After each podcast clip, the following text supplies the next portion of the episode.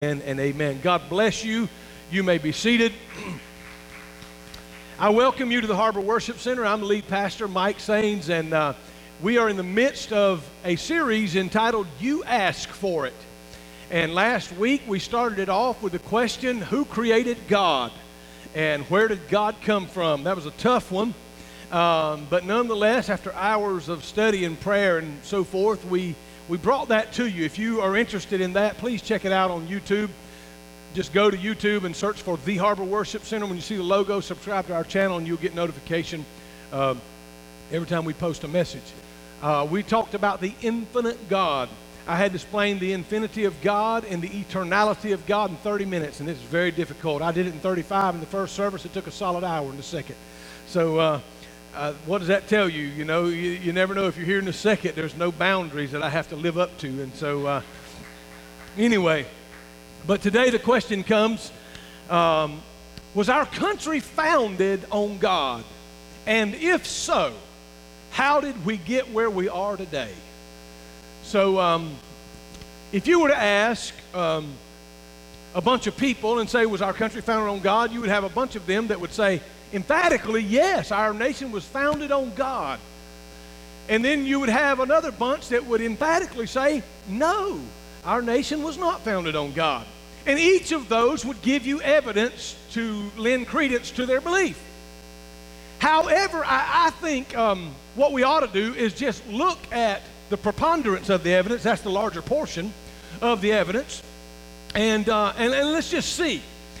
But I'm just going to tell you mycology, that's Mike's way of studying it and believing it, is that we were founded on Judeo Christian principles, period.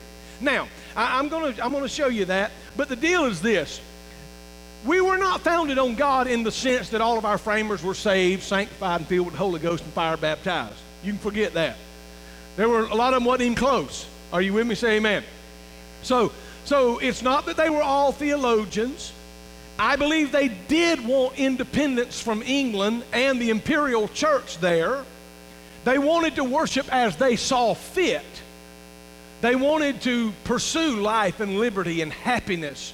They were tired of the rule and the regulation of the crown and the taxes that was exacted from them without representation. So uh, they decided to come here, and I'll, I'll, I'll share some things with you to um, to show you this evidence. But let me share a passage of Scripture, uh, if I may. Psalm 33 and 12. Blessed is the nation whose God is the Lord, and the people whom hath chosen for his, uh, he hath chosen for his own inheritance. Blessed is the nation whose God is the Lord. I'm going to tell you what happens if a nation forgets God. I, I hearken back to the Bible because that's what I'm a student of. If we forget God, we literally become a byword among the nations. I'm going to show you and just let you look at the evidence, but um, as I throw out some evidence uh, to, to answer this question were we founded on God? And if so, how have we gotten where we are? Well, let's look at it. On every dollar you pull out of your pocket, on every coin you pull out of your pocket, it says in God we trust. Is it, I mean, I'm not saying it's true, I'm just saying it's there. Y'all are getting a little quiet on me. But it says, in God we trust. And then uh, I served as a bailiff in Superior Court for five years, and I'll never forget seeing the witnesses sworn in. And, you know, would you raise your hand and publicly swear or affirm, tell truth, whole truth, nothing but truth? So help me God. I'll never forget watching the President of the United States be sworn into office when the Chief Justice holds a Holy Bible up there and they put their left hand on the Holy Bible, not the Quran, not the works of Krishna or any other religious person, but they lay their hand on the Holy Bible and raise their other hand and take the oath of office, so help me God. Now, that's just a little bit of evidence that I feel like we were founded on Judeo Christian principles. That is, from, from uh, Jewish life and Christian life. And I'm going to show you that's the only way it could have formed America in a few moments. But let me go a step further. Our songs that we sing talk about God's blessings upon this country. Our national anthem, um, our pledge to allegiance, which, by the way, when I was in school, we had to stand up every morning, face the flag, put our hand over our heart, and say our pledge to the allegiance. Pledge of allegiance to the flag. And then we would, we would, you know, and it said one nation, huh? Under God. Didn't say Allah, didn't say anybody else. One nation under God. Who's God? I believe the God in which, now again, I'm not saying that all of our framers were, were hardcore church going men. That is not the truth. I'm not a historian. I study it. I'm not a deep philosophical thinker, but I don't check my brain at the door when I go to class either, nor when I go to study for messages or, or come here to deliver what God has laid on my heart. I believe without a doubt it can be stated and proven that our country was founded on Judeo Christian principles. Let me just give you, I want to read the, the preamble to the Constitution of the 13 colonies that originally came and broke away from England. Let me share it with you. It says, um, we, the people of the Confederate States, each state acting in its own sovereign and independent character in order to form a permanent federal government, establish justice, ensure domestic tranquility, and secure the blessings of liberty to ourselves and our posterity, invoking the favor and guidance of the Almighty God, do ordain and establish the Constitution for the Confederate States of America. Hmm. Almighty God. Now, so, so in fact, up until just a few years ago, the Ten Commandments hung from our courthouse walls. Are you with me? And, but now our, our society has done everything they can do to erase every vestige of Christianity, to take down every cross off of a memorial, to take down anything that points to God. Even in 9 11, when you remember how the steel was so wrecked and mangled, but yet there remained a cross in that somehow. And, uh, but our country somehow, and the, the vast majority, it seems, uh, or at least those are who are in power to make the decision. I don't believe it's the the vast majority. I believe it's those who have the power to make the decisions. I believe the vast majority would still say God belongs in this country. But it seems like we want to remove every image and every vestige of, of, the Bible, the Ten Commandments, and they will eventually take it off of our money. Might as well take it off if you don't believe it anyway. But nonetheless, I want to, if I may this morning, to, to hearken back a number of years, more than 50 years ago, when Dr. Martin Luther King, and I'm, listen, here, I'm not here to preach a message on racism or, or um, you know, equality like that, but I, I, here's what I want to say. I learned something as I was reading this to, uh, this past week and studying and preparing. And, and, I got something that Dr. King had keyed in on I want to share with you. So, first of all, um, 50 plus years, more than 50 years ago, he stood at the Lincoln Memorial and he addressed a crowd of more than 100,000 people who had come to the nation's capital to march on Washington for jobs and freedom. King's I Have a Dream speech uh, is what he was there to share. His, his speech was steeped in biblical language. And um, he said, five score years ago, that's a score is 20 years, a hundred years ago, he says, we stand in the shadow of a great man. He's talking about Abraham Lincoln. He's right there at the memorial. He said, five score years ago, as we stand in the shadow of this great man, he signed the Emancipation Proclamation. And it brought a breath of fresh air. It, it freed the slaves. But he says a hundred years later, the life of the Negro, and I'm quoting him, is still badly crippled by the manacles of segregation and the chains of discrimination. The state of affairs signaled that America had failed to honor the sacred obligation of this, this great president who signed the Emancipation Proclamation. Now, Dr. King was on a crusade.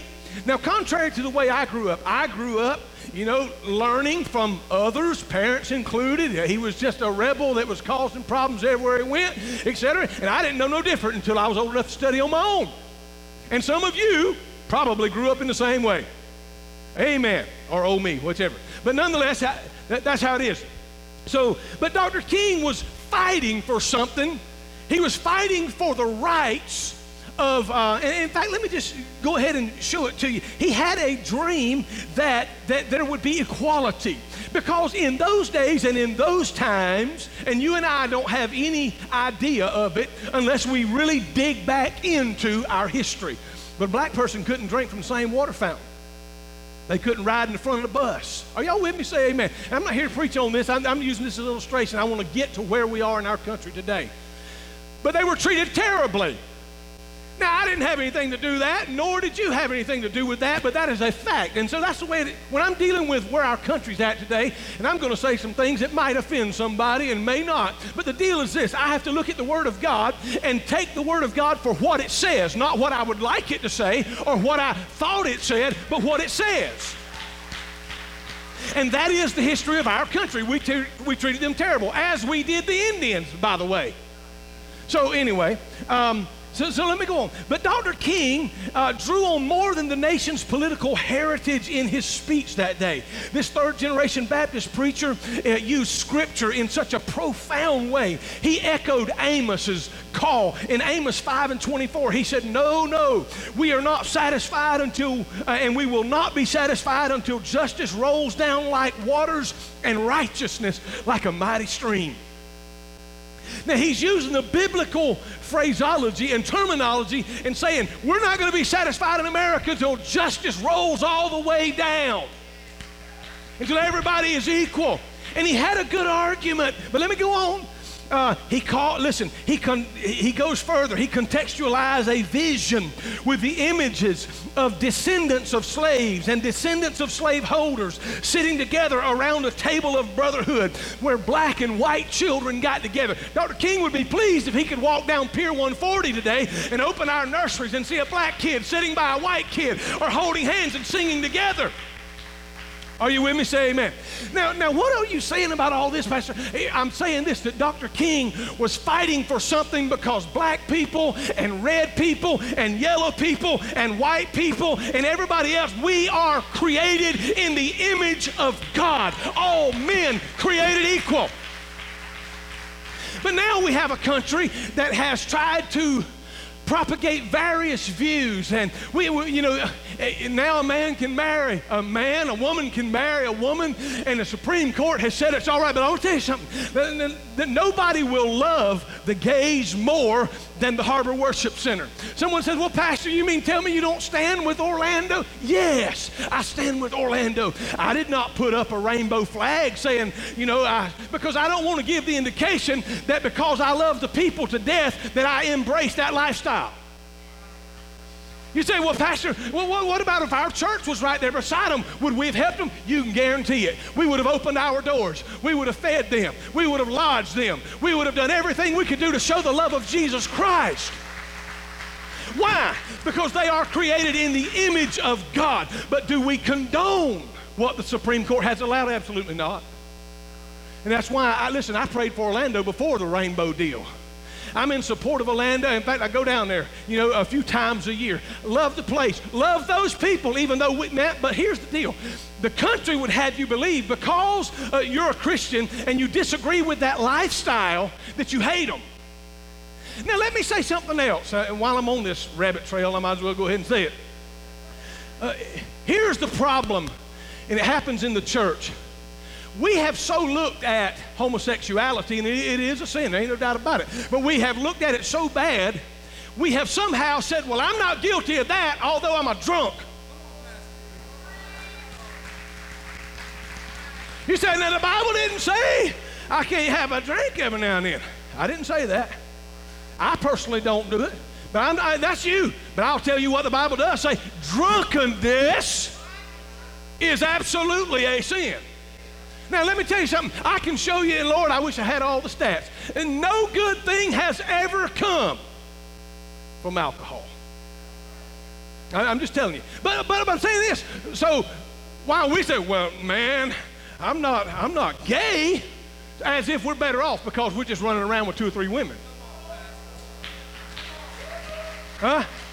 In other words, that lessens my sin because, you know, I'm not with a man, praise God. No, but you're going to be in hell with them. Are you hearing me? Why? Because all, listen to me, friend, we cannot justify ourselves because we don't feel we're as quite as depraved as somebody else. And so we have held them up to a standard and say, now that's a really, really bad sin right there. But I can sell myself and sleep around and do this and do that and the other, and I'm all right because I'm not doing that. That's horrible. So, so Dr. King was simply saying he was fighting for something that was biblically right, that all men and women are created equal in the eyes of God and deserve the same treatment. That is a just fight. Even though I didn't grow up learning it that way, that was a just fight. And now me and Dr. Strong can hug one another in the back of the church. He said to me, Your son got to have some black in him. Ain't no way he sings like that. I said, Well, I pray, I praise God for the blackness in him. Are you with me? I love to worship God with all of us. And I'm not superior to you, and you're not superior to me. We are the children of the Most High God. Listen, but Dr. King, I always wondered where he got that speech from. I thought he dreamed it all up. He read it right out of the Bible. He was using biblical language to get across the point. Preachers do it all the time. And he was a great preacher. He said this, and he quotes it directly out of Isaiah 40. In verse 4 and 5, he said, I have a dream that one day every valley will be exalted, every hill and mountain shall be made low, the rough places will be made plain, the crooked places will be made straight, and the glory of the Lord shall be revealed, and all flesh shall see it together. I thought he made that up. Isaiah wrote it and he echoed it and praised God. That's what he meant. That's what he meant to Israel, and that's what he meant to America. Wow. It's crazy. So, so, so Dr. Dream or Dr. King's dream is rooted in scriptural promise that ultimately and only one day will be fulfilled in the kingdom of God. I think we're supposed to do the best we can. The gays, are they welcome here? Absolutely. We're going to love them. We're going to preach the gospel. Ain't going to serve in no leadership till they get it right with God. Are you with me? And if I know if somebody's a drunk, they ain't going to serve in leadership until we get it right with God or an adulterer or a fornicator. All that is, anyway, I, that'll be later. Let me and get this message. Anyway, so America was not a Christian nation in the sense that everybody was a theologian, no. Or, or required to attend church, no.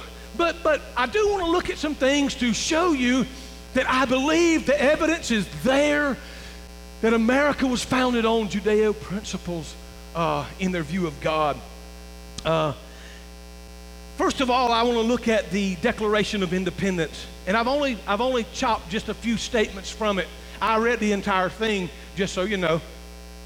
Uh, so I have read it since political science class way back.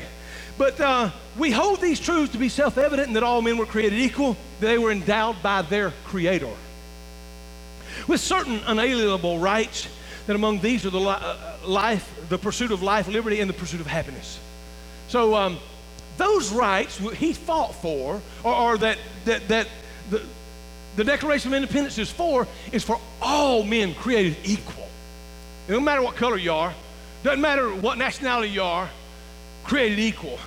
And then he says, We therefore, the representatives of the United States and General Congress assembled here, appealing to the capital, supreme judge of the world for the rectitude of our intentions and for the support of this declaration with a firm reliance on the protection of divine providence we mutually pledge each ourselves to the other our fortunes and our sacred honor.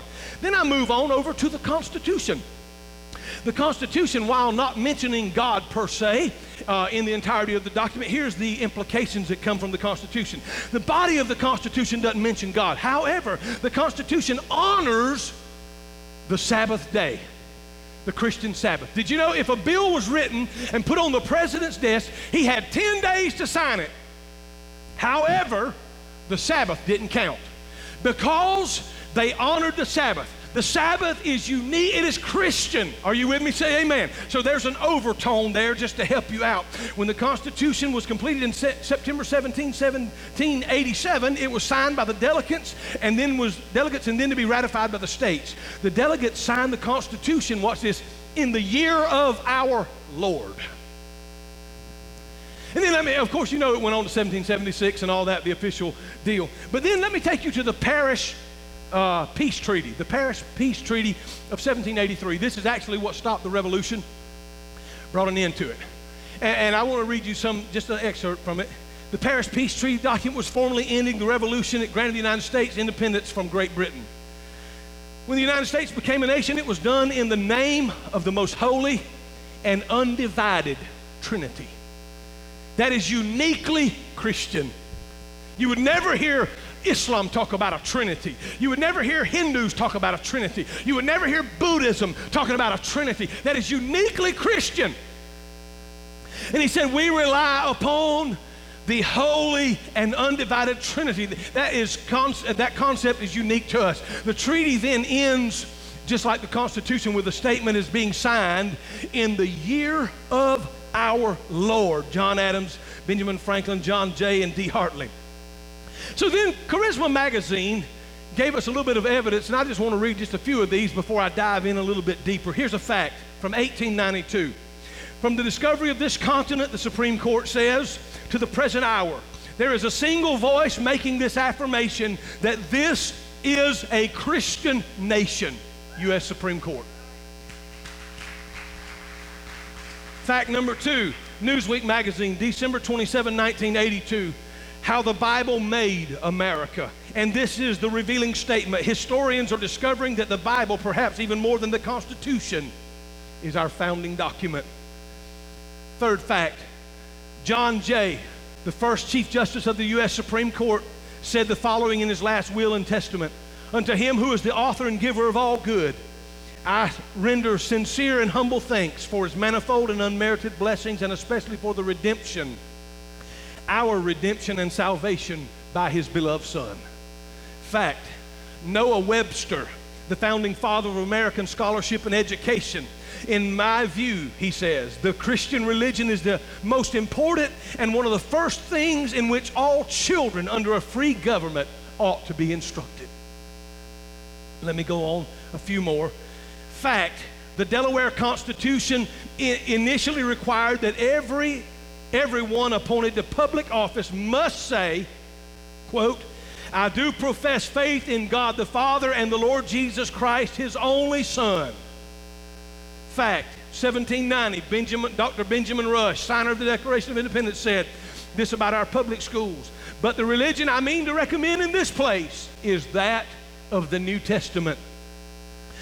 Fact John Winthrop in 1588 to 1649, words still ring true today. We shall be a city upon a hill. The eyes of all people are upon us. And if we deal falsely with our God and His work, uh, this work we have undertaken, and so cause Him to withdraw His present help from us, we shall be. Uh, be a story and a byword in the world. Did you know that's biblical language? That we would become a byword. Now, so let me ask you this um, Could any other religion birth the United States? Could they have? Let's think about it. Think about India. If you go to India, it is without doubt Hindu. Are you with me? If you go to Iraq, it is without doubt Islam. If you go to Japan, uh, uh, there, there's Buddha and various other. You, you see, um, but these could not do what Judeo Christian principles have done.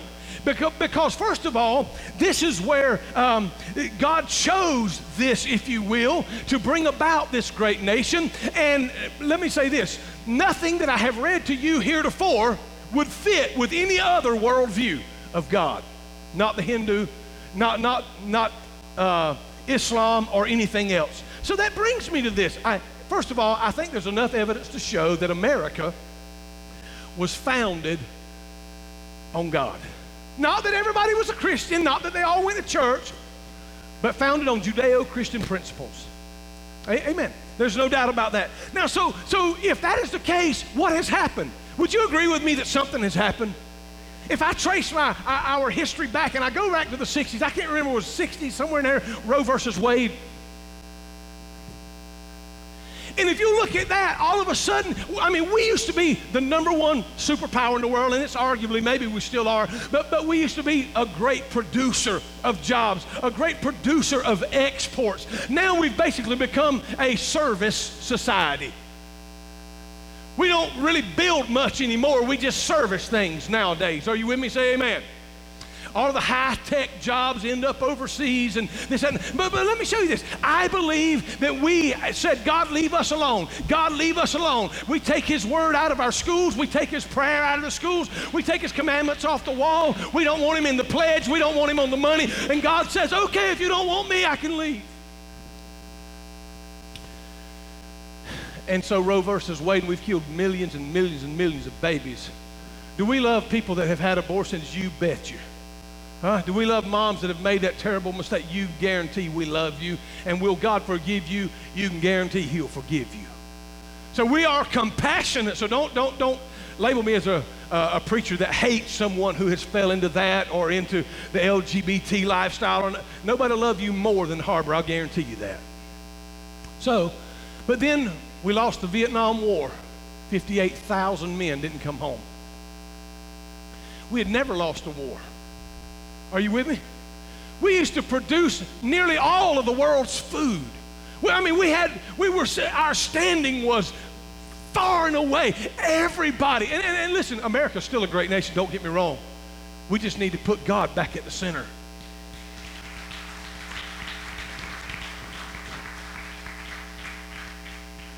But, but what is it that got us so far now to where people can take the very flag of freedom that men fought and bled and died for, and they can trample on it on Harvard University or, or wherever else, and people feel like that is that's your right. It's just their self-expression. Well, take that right somewhere else because you do it here, we're gonna have you removed.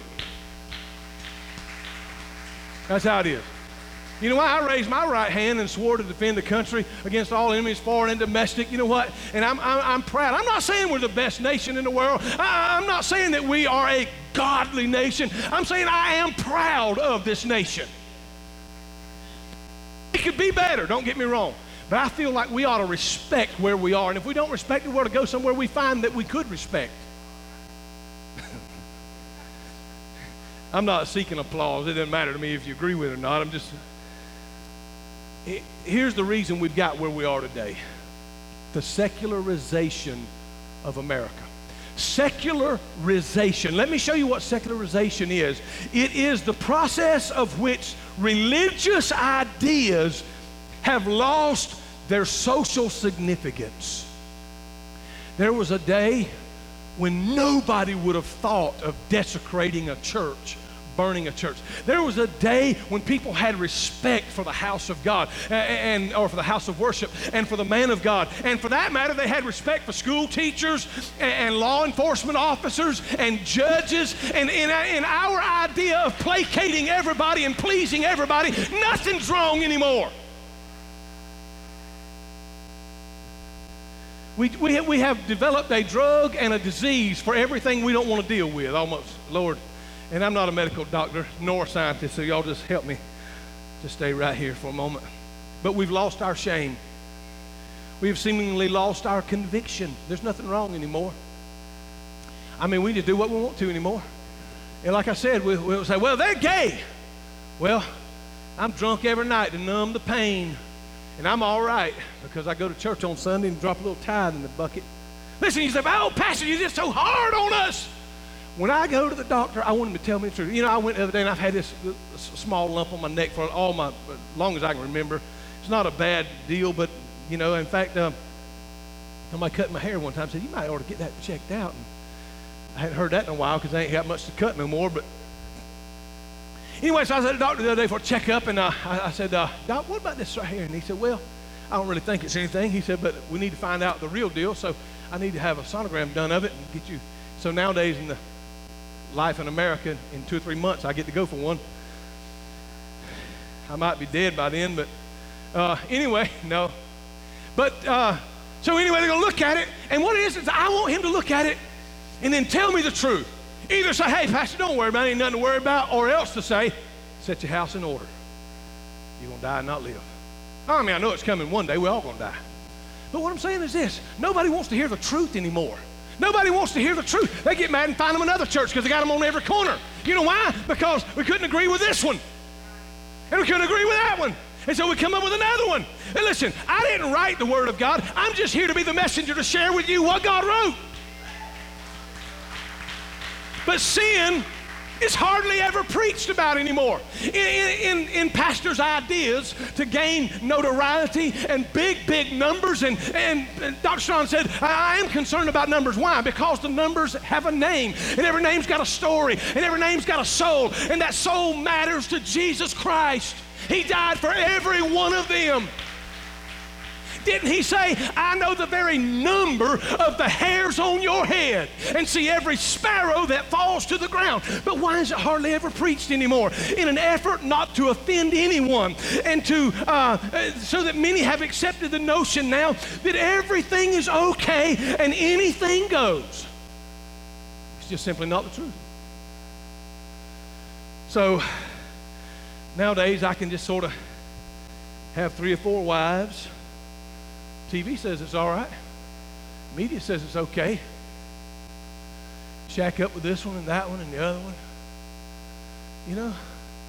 Um, and, and, but but hey, at least we ain't gay. That's the way they say it. So they sort of justify their position. In, in, the first service, I told them, I said, you know, on last Thursday, we, Kelly and I celebrated 32 years. 32 years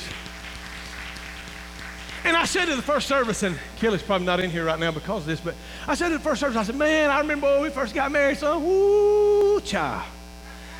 Man, it's kind of like the sandlot. We was lotioning and oiling and lotion, massaging. You know, you know the Bible says, listen, let me let me help y'all lighten up. Brothers, hear the scripture. Rejoice with the wife of thy youth, and let her breast satisfy thee at all times. What you say? I saw a brother just stand up and shout back. No. Huh? What did the Word of God say? That, I mean, that, yeah, man, also, I mean, so we got together 32 years, but long time ago, man, I mean, it was massaging and lotioning and all, and after 32 years, man, we still massage and lotion and all, but most time it's with icy hot or Bengay. Y'all with me? But it is my wife. Huh? I'm not trying to justify it because I got another one on the side. I, man, I'd be in trouble. I'm doing good to keep up with the one. Are y'all hearing me? I, I'm simply saying I cannot alter the Word of God to placate you or you or this belief or that worldview. But we have lost our shame in America. We don't think anything's wrong anymore. We, we, we say everything is okay, which brings me to my next point.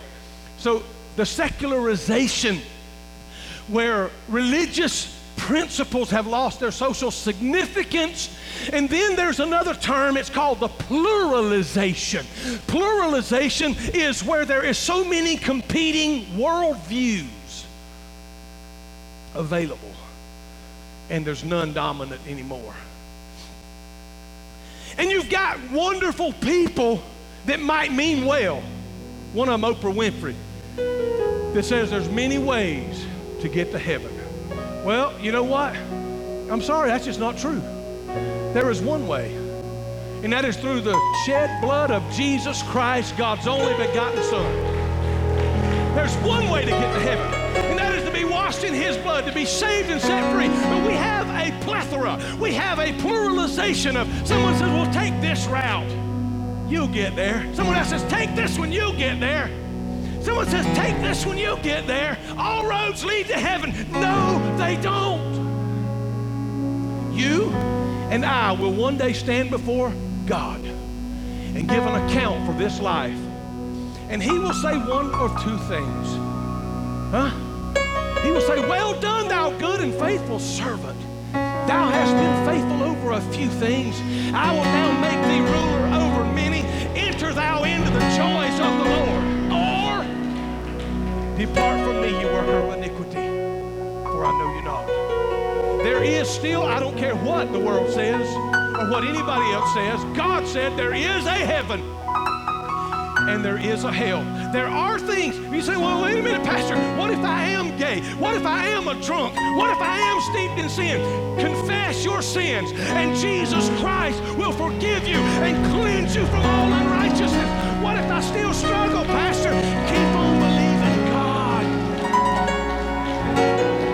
Conviction hits you and you said something you shouldn't say, pray about it and ask God to forgive you. Ask the Lord to help you make it right. God, help me to walk in the light. Because He's not going to just turn His head and look the other way. When His own Son, who knew no sin, they said, in one whom no guile has been found. Peter said, uh, a perfect lamb, spotless and without blemish. Find no fault in him, they said, no guile in him. But he who knew no sin became sin for you and me, nailing it to the tree. And when he became sin for us, even his father could not look on sin and turn and look the other way. The sun refused to shine, the earth got dark the heavens and the earth trembled and quaked. The birds quit singing. Why? That's what happens when God has to look the other way. I don't want a life without God. The same word, I'll tell you something about this word. I, I've enjoyed my Bible X life group. And I said to them the other night, Bible in Bible X, this word of God has comforted me. This word of God has challenged me. This word of God has confronted me. This word of God has convicted me. It's made me feel good and it's made me feel terrible. It's made me uh, do all kinds of, I mean, uh, times I looked at it and I was proud, and times I looked at it and I was ashamed because I wasn't measuring up. And I want to tell you something. Listen, how many builders we got in here? You ever built anything? Come on, let me see your hand real quick. Come on, especially listen. If you are building, let's say you're laying out a foundation and you've got the string pulled. I'm going to tell you something. You can't, once the string is set, and this is the building, you cannot move the string to the work. No. That is the standard. And you have to move the work and line it up with the string. And this Word of God is the standard that has been set. And I cannot move the standard to where I am. Oh, I want two wives. I want six wives. I, I want this one and that one, a black one and a white one and a red one. And, and you know, no, no, no. I have to move myself to the standard. So there's the secularization in America. See, like I said, if you go to India, no doubt it's Hindu. Go to Iraq, it's Islam. Go to Japan, it's Buddhism. Come to America, it's a smorgasbord. Whatever you want, baby, just believe it. And then it's your right. Um, and the media says it's okay. All roads lead to heaven, they say. Secularization and pluralization, where we've got so many things, and then there's a privatization where we where we say, okay, just do what you want, just don't tell nobody, just between you and God. No, we got to do what He wants. And uh, as you stand with me, I close this, I want to uh, give you a warning, I think, before we pray. Tomorrow we're going to celebrate the 4th of July, our independence, and um, I'm proud of our country. We're not where we need to be We still need a lot of help. We need a lot of prayer. I desire for your prayers to be for our leadership in our country. We need God's touch. But I'm afraid if we're not careful, we will declare our own independence from God. And if we declare our own independence from God and say, God, we don't need you, God help us if He leaves us alone. I think He's given us opportunity after opportunity to turn back to Him. And I want us to take it because, let me say this how does the nation turn back to God?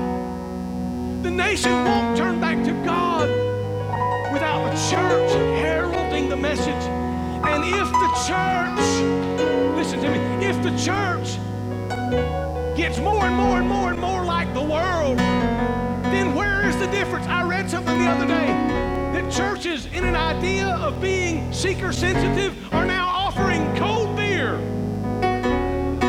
I'm serious. Matter of fact, I read where a, a, a very well known denomination at their General Assembly just a few weeks back prayed to Allah in their assembly. I, I cannot, I, I cannot comprehend that. Allah is not just another name for God that they refer to. Allah does not have a son. Y'all with me? Trinitarian is foreign to that. There is no way that you, you say, well, you can just come and you, you can still be Islamic and, and you know just come and enjoy. No, no, no. There comes a point where we have to say, Jesus says you are either for me or you're against me.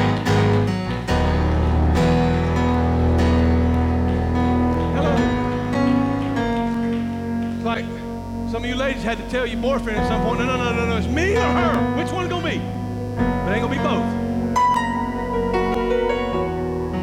Cannot declare, declare our independence from God. So far, we've removed all references, it seems, uh, in an attempt to make everybody feel at home. We don't want to offend anybody. It's amazing. We offend so many Christians, we don't care about them anybody else. We need God. And for America to turn back to God, the churches have to turn back to God. For the churches to turn back to God, it's going to take pastors that'll speak the truth, whether you go. It's going to be telling the truth if it hurts or if it don't. And then it's going to take families, because families make up the church. Families that have to say? To serve God. As for me and my house, we will serve the Lord. And when families make their minds up, individuals make their minds up, the church has made their mind up like a mighty army, we can take our country back. Let's bow together in prayer. Father, in the name of Jesus, if there's one here that don't know you, if there's one lost and undone without you, God, man, woman, boy, or girl, if there's somebody right here, Lord, that don't know you, Lord, I pray that you would come into their heart. I pray, Lord, that you would minister to them. Lord, our nation needs to turn back to God, but it happens in the home. It happens with the individual. It happens when my heart says, He's my Lord and He's my God.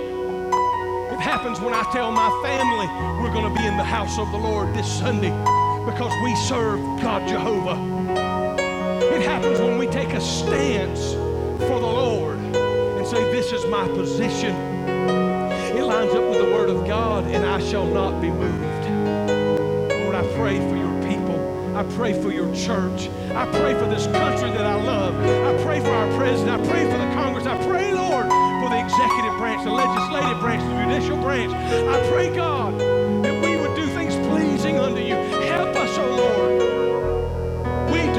declare our independence from you.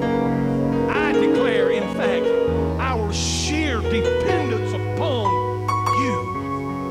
Your word said, except the Lord build the house, the laborers labor in vain. Except the Lord watch the city, the guards rise in vain. And Lord, except you lead the country. Except you be for us, oh God, we're in trouble. So we love you.